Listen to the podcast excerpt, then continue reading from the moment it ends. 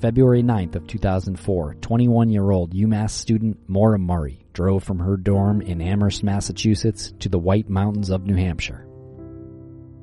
At approximately 7:27 p.m., Maura spun out her 1996 Saturn on a hairpin turn on Route 112 in North Haverhill. There has never been a credible sighting of Maura since. Maura is 5 foot 7 inches tall. She weighs 120 pounds, and she has brown hair and hazel eyes.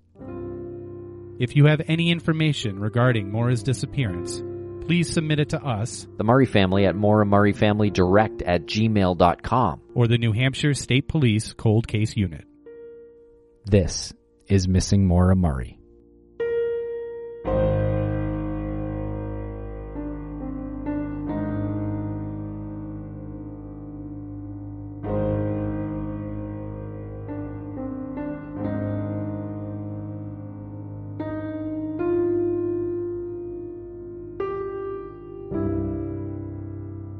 Welcome back to Missing Maura Murray. I'm Tim here today with Lance in the Crawlspace Studios in Wormtown. Lance, how are you today?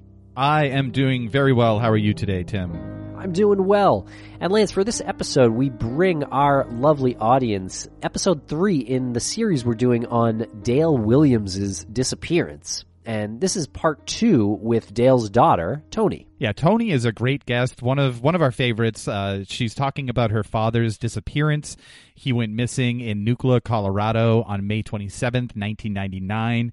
His truck was found uh, just a few weeks later, on July fourth, nineteen ninety nine, submerged in uh, some muddy waters where two rivers, the San Miguel and the Dolores River, converge in Colorado. Uh, and she's so forthcoming in these interviews what she's talking about is truly tragic, but she has a, a mission to find out first of all who did this to her father and where where he, where he is now. Yeah, it's pretty remarkable, Lance. And uh, in this episode, we cover a lot of ground, sort of cover uh, the searches done and um, where, how his truck was found, and uh, some clues about that and about his tools being scattered throughout the hills. And also, she mentions a website called thediggings.com. And I just wanted to bring it up in the intro here. It will be in the show notes as well because uh, she speaks about it in the, in the last 10 minutes of this episode. Yeah, the diggings.com we had never heard about before, but when you're looking at the area where her father went missing in Nucla and the and the surrounding towns, they're all they're all mining towns. And if you go to the diggings.com, you can check out uh, the claims maps that they have for mining towns in the United States. You can see who owns what, where they are, where they're at, how many mines there are active, how many mines there are total.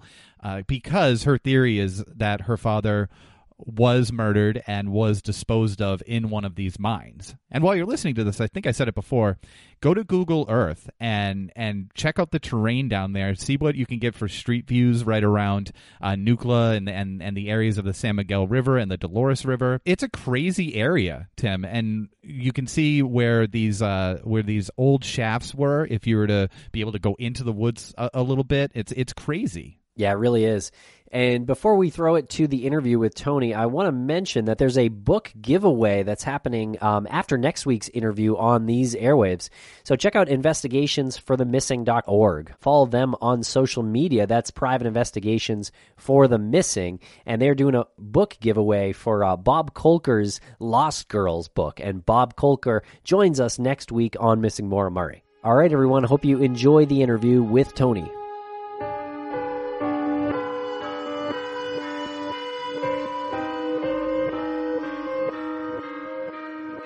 Now, according to uh, Pastor Tom Ross and his son, they had stopped by to visit Dale um, at his shop around noon, and they said that Dale had received a phone call from someone saying that they had broke down about three fourths of a mile east of Bedrock, Colorado store, which is a small store over there. Do you wh- what do you know about this? And um, do you know Pastor Tom Ross? Yeah, I know Mr. Ross. He's a um, well-respected individual at the time in the community. He's since moved out of Nucla. Um, but he was a great guy. My dad and him were good friends, you know, well enough for Tom to feel comfortable to stop by during the working day and um, play a game of darts or just chat with my dad. So he he was definitely a, a a good friend to my father. He said that he had, you know, he is only hearing my dad's side of the conversation with the caller, and um, presumed that it was a woman based on how my dad was talking and answering questions. And he had heard my dad say, you know, kind of confirm where where this person was and what was going on. And then he had said, "Okay, I'll bring the wrecker." And and the caller presumably said, "Oh no, I just need to jump." And then my dad said out loud, "All right, well, I'll just bring the pickup then." And he hung up and let Tom know that you know there was somebody that needed help down in Paradox, and um, and he excused himself and went on his way. He left left the truck or the shop unlocked. The car that he was working on, the doors and hood were open. Uh, the interior lights were still on in the car uh, the next day, and um, my dad had left in his white pickup down towards that direction. And he stopped by um, his best friend, not the ex friend, the best friend's um, place of business and spoke to his wife. Um, he wanted to see, I think that he wanted to see if um, his friend could go with him. But when his friend wasn't available, he had said to his wife that he had stopped by to let her know that he was going to work on her windshield on a Tuesday. And she has told me that she thought that that was weird that he could have just called. And so she thinks that he was there for another reason. And we have kind of come to the conclusion that it was because my dad wanted his friend to go with him to wherever he was going. Is that something normal? Does uh, d- does your dad usually need uh, help during these roadside assistance um, cases? And and from what uh, I've read here, it doesn't even seem like he did a lot of those. Um, well, my dad wasn't a mechanic; he was a body man, but he was, you know, as I've said before, he he wasn't unable to um, do these things for people, and he would, if somebody needed help, he would go and help them. Especially if he knew who it was, he would you know, make sure that he would be helping.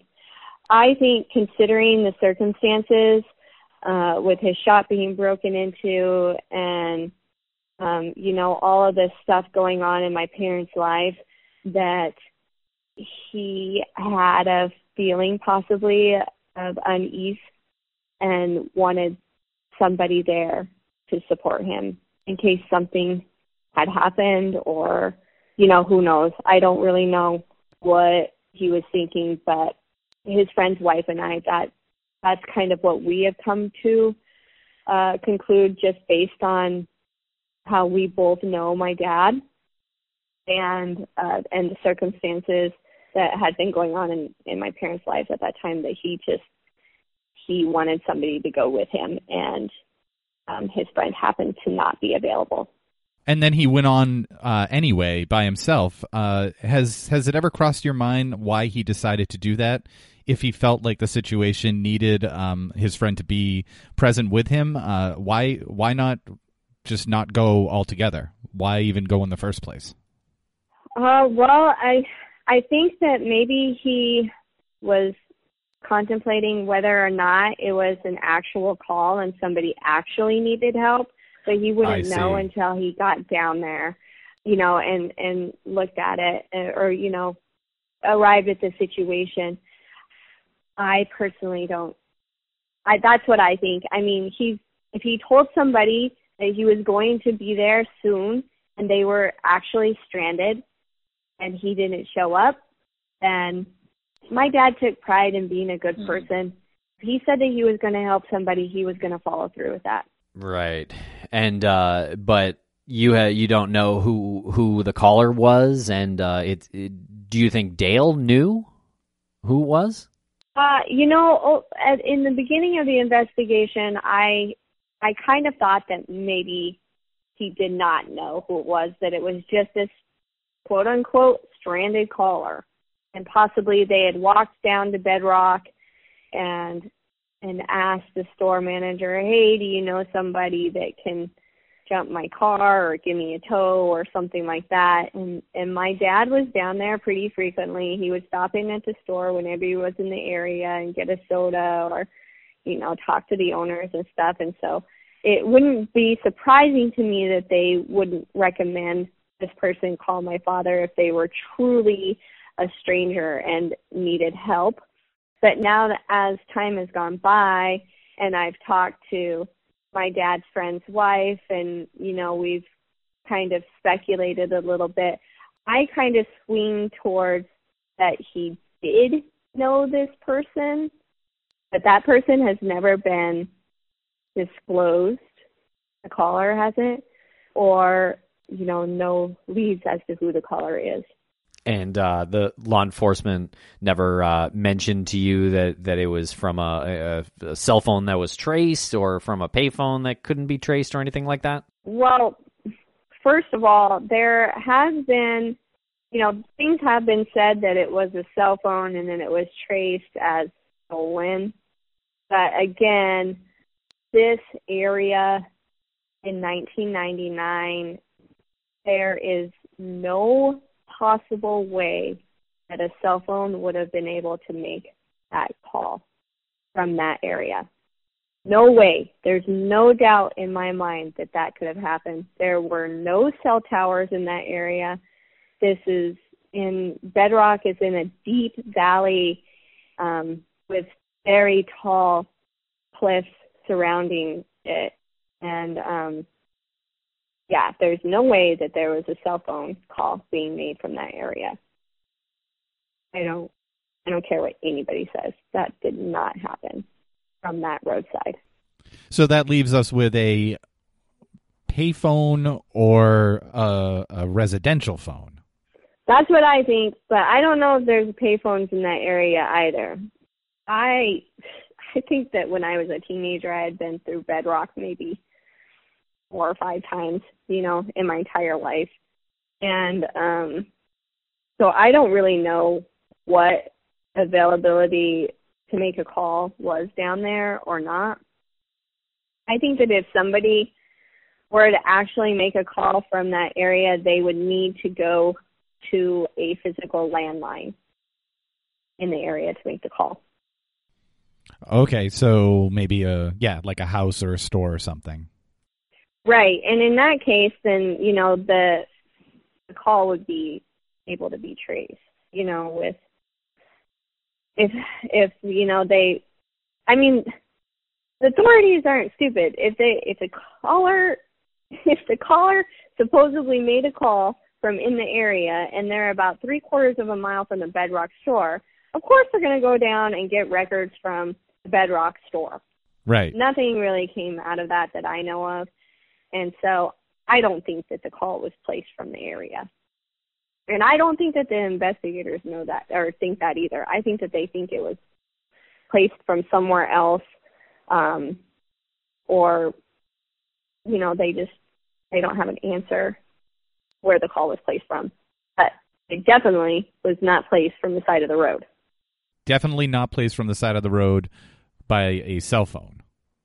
Uh, not in 1999 maybe a I don't know. Did people have satellite phones back then? I I don't know how it would be physically possible. If you It's- if if somebody were to get on Google Maps, you can go straight to Bedrock and look at the terrain and see how tall these mountains and hills are and and the and you know there would have to be a cell tower fairly close for it to pick up anything. So it it stands to reason that someone could go just outside of uh, one of these towns or or into a neighboring town and use a payphone and just simply say where they're at and and lie about it in order to bait your father. Yeah, I think that that's feasible. Yeah. I feel like that's the easiest thing. I feel like overthinking it would just mean that they would have been caught by now. Right. Yeah, because the pla- I mean that call should have been able to be traced pretty easily. you know, I don't know how all of that works, especially in, I mean, Nucla, Colorado in 1999, I don't even think there was a murder up until my dad disappeared, you know, or or anything like that happening. Homicides, murders, kidnappings, rapes, stuff like that. I just it's a small community and it's kind of it's you know it's it's like Smallville and it's one of those places where you people live in their bubble and they don't think that anything bad is going to happen until it does. And then when it does they don't know how to handle it. They don't know how to react. They don't know how to professionally go through things where it might be experienced more on a weekly or monthly basis such as murders and major crimes you know the I mean the most action that people would see in Nucla during that time is like poaching. you know. Mm. Yeah. Yeah. I mean, it's just not a place where where things like this happen, and and I think that during that time when it did happen, uh, you know, they did the best that they could with what they knew, and the county let the state take over from there, and then the CBI, you know, took over, and then the FBI took over, and but in regards to where the local authorities are concerned, I think that they did the best that they could with what they had at the time. And you have a relationship with law enforcement uh, over there now, the the people who are investigating the case? Right. Yeah, we have a pretty close relationship with our current investigator. Um, you know, close enough to where we can just send him a text and say, "Hey, what do you think about this?" or "What do you know about this?" and he'll get back to us either by uh, responding to a text or a phone call. Um, so yeah, we're we're on good terms with with the investigator, and um, he keeps my sister and I up to speed as much as he can. You know, I really wish that they would open up and work. You know, be open to working with more PIs or, and I don't know why that is. I don't know if if I'm taking the wrong steps in order to make this happen, you know, or you know, I don't really know what what the deal is there or why you know they haven't reached out or maybe they have reached out to other people and I just don't know about it, you know, like maybe they have reached out to investigative journalists and I just don't know or you know, I know that I know that they even went to the extent of bringing in a psychic and I don't really believe in a whole that kind of stuff, but I don't know if it helps people and it helps them come to conclusions. Then I'm I'm all for people finding closure in whatever means that they can. Yeah, I, I don't want to speak for law enforcement because you know we're not law enforcement, but we do uh, interact with them on occasion, and some of them it just takes a little bit longer to come around to uh, the new methods in which they solicit information from the public uh, in order to put pieces together. I mean, it's it's happened it happened before social media and it'll you know it'll happen after you know a new form of uh, information comes their way. They just need some time to adapt. Yeah, and I totally get it because they don't want to do anything to jeopardize a conviction if it were to come up, you know. Right. I guess, you know, we are 100% behind whatever they say to do or not to do or to say and not to say because we feel the same way. We don't want to jeopardize my dad's case. And when did they actually start uh, you know, uh, an an active search for Dale? The active community search started two days after he physically disappeared. Um, so I want to say that that was the 29th um, of May because we drove, I drove, it was either the 28th or the 29th of May. I drove over the mountain and I can't remember if we started the search party or started searching as soon as I got there or they had started as soon as they got there or the day after and everybody met at the town hall and then were assigned areas to go look in. I don't remember anything outside of a community search that happened. Um, you know, with like the state or the county, really. Um, the locals were obviously very, they were in they were helping with the searching during the community search, I guess. There were two community searches they they did. So um you know, the local authorities were helping with that and definitely helping organize it and stuff like that. But I don't I don't recall like a like a huge county department search or anything like that. Right. And uh, how, many people? Just curious now. Uh, now that you mentioned that, uh, how big the the Nucla police force is, or is is there even a local police station, or is it a county sheriff? I think that they're kind of considered county. I don't know if there's a city department or not. I don't. I can't remember either if there was. They had dispatch and you know maybe five or six officers it really wasn't that big. You know, it was pretty small. I had a friend who worked dispatch. She was working dispatch after my dad disappeared. I don't know. You know, like it's super small. When my husband and I got married, um, he was the day of my wedding. He, my husband, was pulled over trying to get to the church and um speeding but he wasn't he wasn't going like obscenely fast or anything they pulled him over because they didn't recognize his vehicle and he's like i'm so sorry if i did something wrong i'm just on my way to my wedding and Donnie Sickles is like, "Oh yeah, who are you marrying?" And he said, "Oh, Tony Williams." And and uh Donnie goes, "Oh, I used to bowl with her. Yeah, you better hurry on." and, you know, so it's like they, it's not big. It's not big at all. You also said that there were uh, two community searches. Were there any uh, notable absences from either one of those community searches that you remember? Um, I, you know, those two days were pretty foggy for me. So I can probably tell you on one hand the people that I that I honestly remember there. But I know that there were about five to you know, 500 people out looking for my dad. Oh, wow. Yeah, it was a big community search. I mean, it was basically the whole town, I guess, you know, from what I've been told. I physically don't remember that because I think it's just too long ago and it was a super emotionally distressing time for me.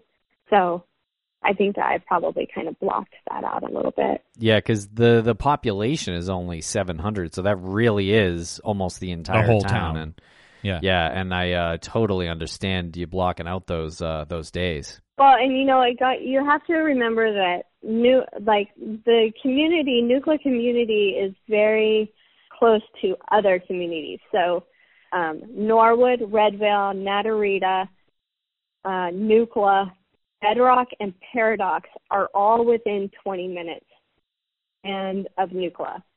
And um, my dad had close friends with people in all of those towns. So that's seven communities, you know, seven seven jurisdictions, I guess you can call them, and um, five to seven hundred people. I want to say somewhere in there. You know, those those are the people that came to help look for my dad out of the entire area. We'll be right back after a quick word from our sponsor.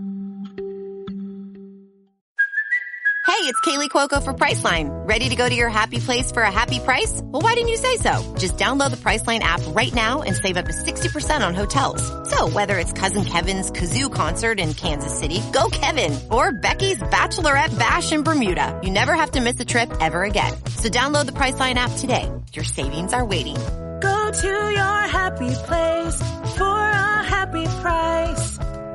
Go to your happy price, Priceline. Thanks to our sponsors, and now we're back to the program. Okay, and your and your dad's truck was located, uh, I think, six weeks later. Can you uh, talk a little bit about that and the maybe some events leading up to that? Sure. Um, so the search parties happened, and nothing was found. Nobody found traces of anything um, you know, nothing. There was nothing. And then um, there was a new family that had moved to town, and I guess that they had you know, asked somebody on where they could go swimming or fishing for the weekend. And they were directed to the confluence of the rivers in Uravan.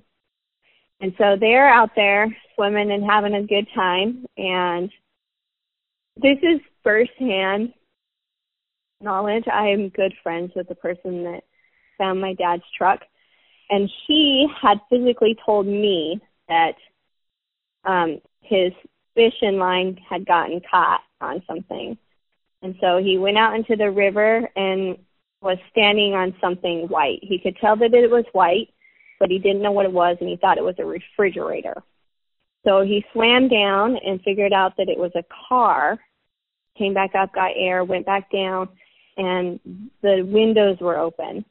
And he had told me that he was trying to get into the glove box to find the registration, but he wasn't able to get into it and instead pulled the dash cover off of the dash into the surface. And on the dash cover, it was embroidered Pro Body Shop, which is the name of my dad's body shop. And uh, at that point, he ran down to Yametco and then called 911 and said that he had found my dad's truck. Before that, there was, while they were there, before they found the truck, they had noticed that there was this teal, like geo tracker kind of vehicle, like a little itty bitty SUV, you know, Yeah. that was driving back and forth along this dirt road. And this road connects Uravan to Paradox and Bedrock. It's not well known by anybody other than locals. So, you know, it's not like anybody from Grand Junction would be going down there and saying, "Oh, let's take this road. it's a little shortcut." Nobody does that unless they're locals. Anyway, this uh this vehicle kept driving back and forth, back and forth, back and forth, and um and watching this family. And eventually, they pulled over and had said this guy that has never been identified. He had like grayish hair and um and long kind of reached out the window and said you guys don't need to be playing around here. And they're like whatever dude. And he they drove by a couple more times and then that was the last that anybody saw of this vehicle. And then shortly after levi had found my dad's truck And they never recognized the person who told them to stop playing around? Well, right. Those okay, so the family, Levi and his family had just moved to Nucla. They didn't know anybody. Oh, I see. Okay. Yeah, so they even if it was a local, they wouldn't have recognized who it was. They wouldn't know who it was. Um, but that person and that vehicle has never been found or identified. And I've had long conversations with my friend Levi about my dad's, you know, about finding my dad's truck first of all, he has absolutely no reason to lie to me about anything that he has told me. And, you know, he specifically asked when they when they were trying to pull the truck with a backhoe, he had specifically asked if they wanted him to swim downriver and retrieve things that were floating out of my dad's car. And they said, no, we have enough evidence with the vehicle and I that just blew my mind. I have no idea why the county or state or whoever said that said that, and why they wouldn't put up something to retrieve things floating out of the river or out of the truck. They just let they just let possible evidence float away down the river. Right. Yes. Yep. And you know, it was quite possibly trash or whatever you know, but I don't know who told Levi that, but I know that he wouldn't lie to some lie about something like that to me, um, or to anybody, and especially if he felt like it was concerning, you know, he's not gonna fabricate some story about that to upset me. He was telling the truth. And that was very unsettling to me. And that's about the time when I started. Well, we, my sister and I were never included in any of the details of the investigation. uh, from the beginning until 2013. So the people that were working the case were either deliberately keeping us out of it or something else. I don't I don't know what their intentions were on not talking to my sister and I or if it was my family or what. But we were not we were not made aware of anything going on during the the early stages of the investigation. And um I just personally found that very unsettling that they wouldn't set up something to retrieve this possible evidence floating out of this truck. Yeah, I mean, at, at least make an effort. Yeah, at least let him go down and get it. He's like, it wasn't very far. I would have just had to like run down there, run downstream, and then jump in the river and get it. You know, it's not like it was a big deal, but for them to say, no, we have enough evidence with the truck, that that is that is the one thing that I found completely unacceptable. Yeah, it really is. It almost sounds like a knee jerk reaction. Like the police immediately saying no to somebody who's a citizen to, you know, to provide assistance. It just feels like a irresponsible knee jerk reaction. Like, no, we got this. Uh, you know, we don't need your help. Um, but there is no explanation for it. That's just me speculating. And you know, the people that were there at the time of the truck pulling, I have the, I don't think that any of those people are on my dad's case at all anymore. And they are probably not even with the same departments anymore or in the area. I just don't know why they would have done that. Yeah, it's it's kind of baffling. I also want to make one comment that you know we can just we can just uh, consider. I feel like a uh, a teal geo tracker is sort of uh, a standout vehicle in an area like that. I, I kind of feel like that type of vehicle would be um, sort of useless in an area like this. I feel like most people had pickup trucks or something of the sort. Just just a random comment. I feel like it should have stood out. Right, exactly. Yeah, like if you don't know if you're not familiar with the area, like why would you have this? So I don't know. Like I had never seen that type of vehicle in the area. Even when I moved back after I got out of school, you know, I moved back to Nucla for about eight months or so, and I had never um, seen any any vehicle like that whatsoever. Yeah, yeah, it's it's almost like seeing a smart car now. You know, it it just kind of stands out. It's like, oh, that's an interesting vehicle. What are you going to do with that?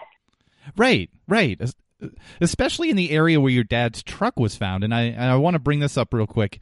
Uh, we we had spoken previously, and you had taken us on a um, on a virtual tour of the area through Google Earth, and you were directing us around. And if um, if people go to Google Earth and they go to the area right now where your dad's truck was found, there's a a, a, a creepy coincidence there. Um, it means nothing, but I just I just want you to to talk about that really, uh, you know, as as as you see fit.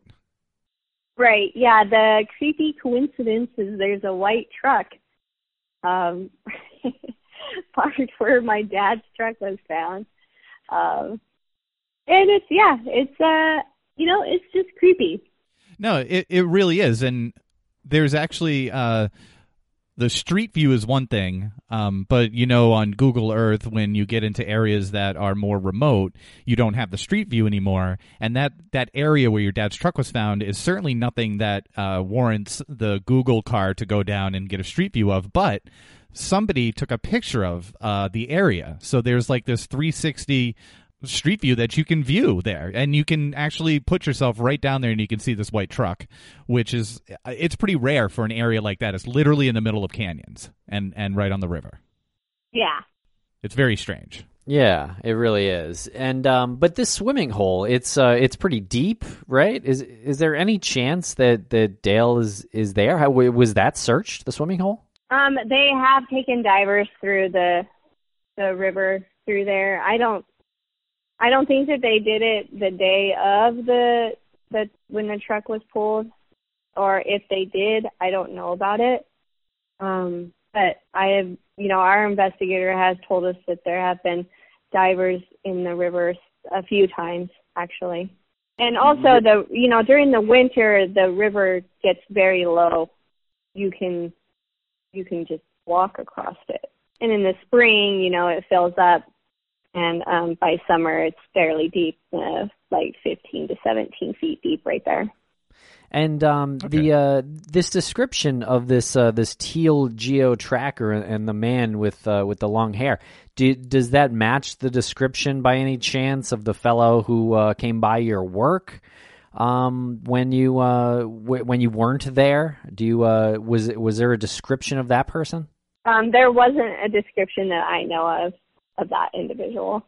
I want to get back to the to the condition of the truck now. Uh, we have some details about how the truck was found. The wipers were on, which would indicate that at some point either it was raining or whoever was driving it turned the wipers on, maybe by accident or maybe to um to uh, do like the windshield wash or something. But the wipers were in the on position. The the wheels, if I'm not mistaken, were uh, cranked hard to the left, which would indicate that the truck took a hard left turn, uh, probably into the river and the driver's side and passenger windows were almost all the way down, like three quarters of the way down, which would indicate that they were trying to intentionally sink this. Um, did is there anything else about the condition of the truck that you know of? Um, the engine was on, and in the vehicle was in low four wheel drive. Low four wheel drive. What is a low four by four gear to where it would you know, kind of crawl basically by itself without having to put, you know, gas on and stuff like that. So I take you haven't been four wheel being over boulders and stuff then, huh? I see, yeah. okay, so it was in low four wheel drive, so maybe the are you are you suggesting that someone had started it, turned the wheels, rolled the windows down, put it in this gear so that it could creep down into the into the river. Right. Yep, exactly. And you know, now that I'm thinking about the the specific details of this circumstance, you know, as soon as you get into a river that has silt on it in it, you know, and stuff like that, it's going to get pretty muddy pretty fast and hard to get through, I guess. So, I guess their intentions were to get the truck as deep as it could go into the river on its own without them having to be in the cab. Does that make sense? Oh, absolutely. Yeah, absolutely. Because why risk yourself, right, when you're trying to sink a vehicle? I have a question about the windshield wipers. Does that indicate to you, with the windshield wipers being on, that they had kept the truck somewhere else and then driven it to this location to dump it yeah, that's what I think. I think that the truck was stashed somewhere. Who knows where? I mean, there's access to four wheel drive roads all over that area. You know, you could you could very easily stash a truck for an extended period of time before somebody found it. Unless it's like a hunter or a rancher moving, you know, their cows and stuff like that. But, you know, yeah, I think that I think that the truck was stashed and then um, driven down there at a later time. There are some circumstances where some tire tracks from the vehicle were found through um, cow droppings. So a rancher had moved their cows through that area before uh, the truck had gone through the area.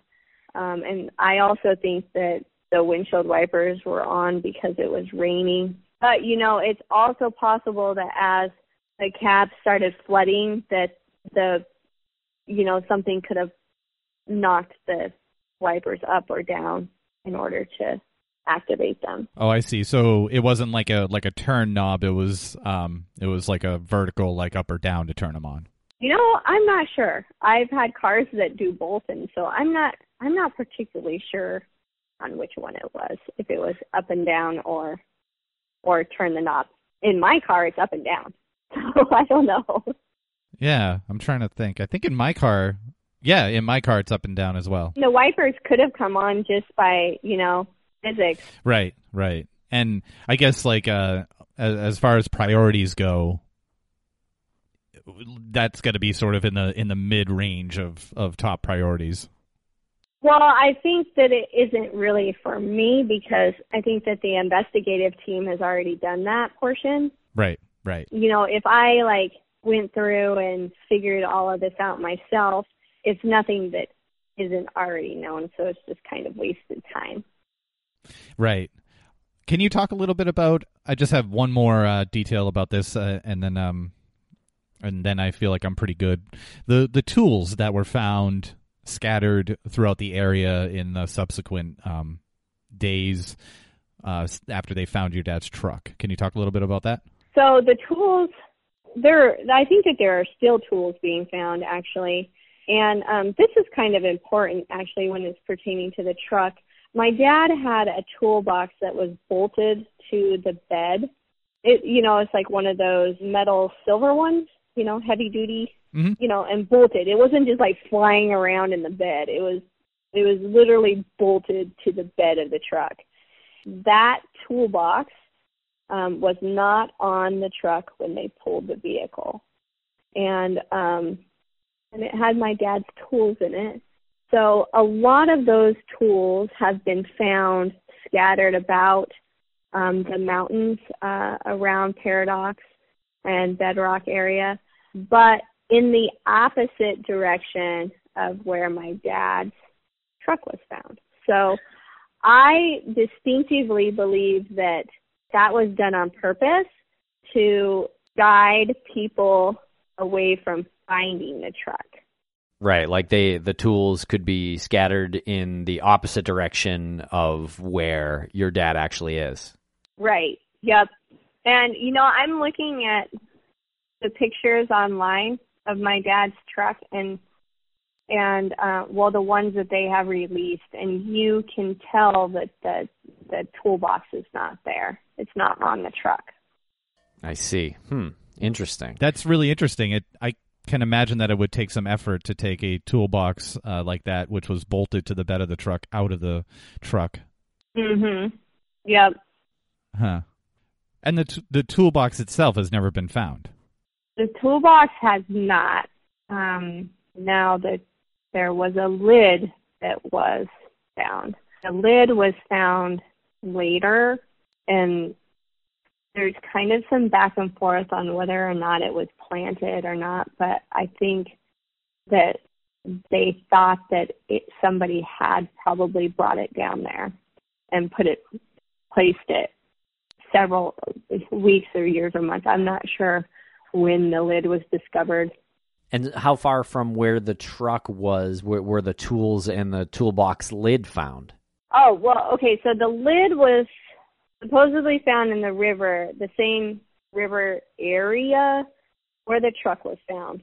And then the tools are found, you know, quite a distance away. I let me I have to get on the Google Maps and, and measure it. But, you know, several miles. Oh, okay. Hmm. So, uh, geez, and how big was his toolbox? This is uh, something that would be pretty heavy, I would have to imagine. Oh yeah, it's a you know a standard size metal toolbox that you put in the back of a truck. I'm just a podcaster, so uh, you have to speak in computer terms to me. um, okay, so the le- the width of the bed and maybe two feet wide. It's probably like four feet long. It's probably like three feet deep and about two feet wide. But the lid was found. That's interesting.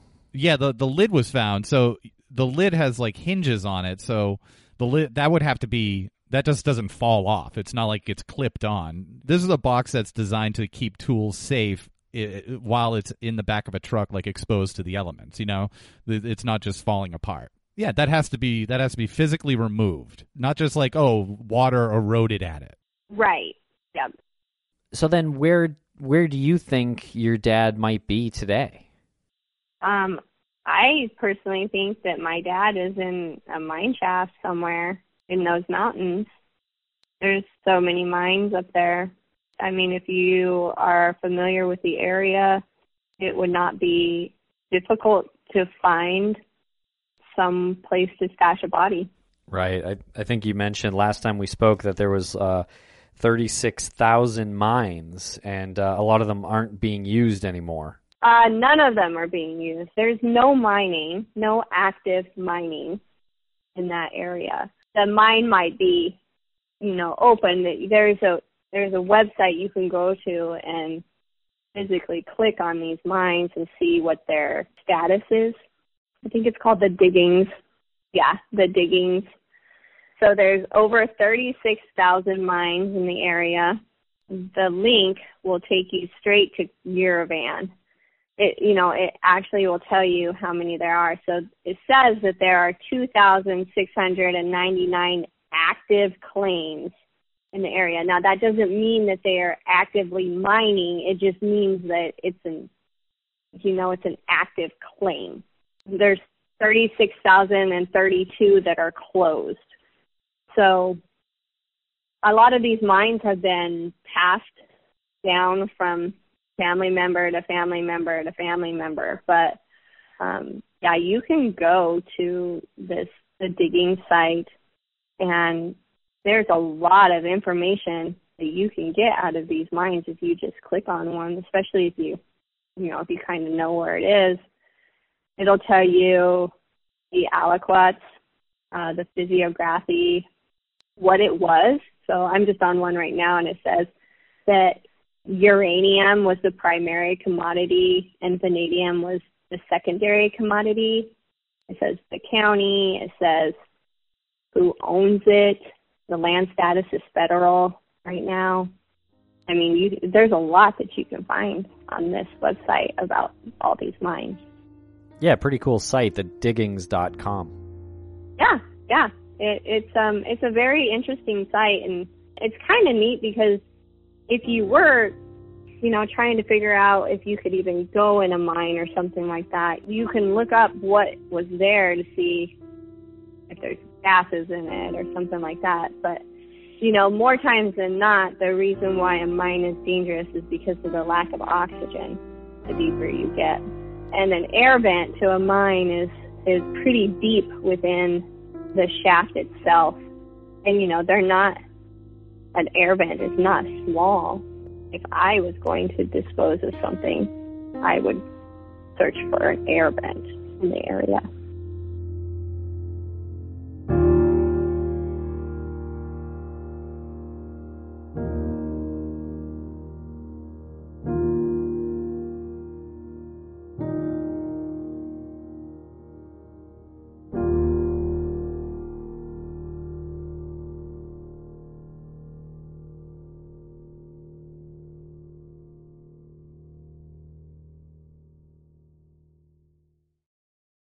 Person goes missing, their loved ones often find themselves overcome with worry and grief.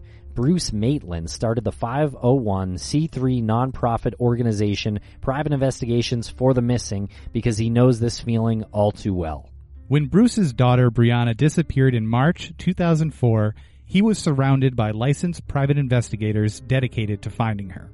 Now his mission is to provide dedicated private investigators at no cost to other families of the missing, desperate for answers but without the financial means. Private Investigations for the Missing needs your help. To read the mission statement, make a donation, and keep up with our blog, visit us at investigationsforthemissing.org and follow us at PI for the Missing on Twitter and Facebook and Investigations for the Missing on Instagram. Because forever is too long to wait.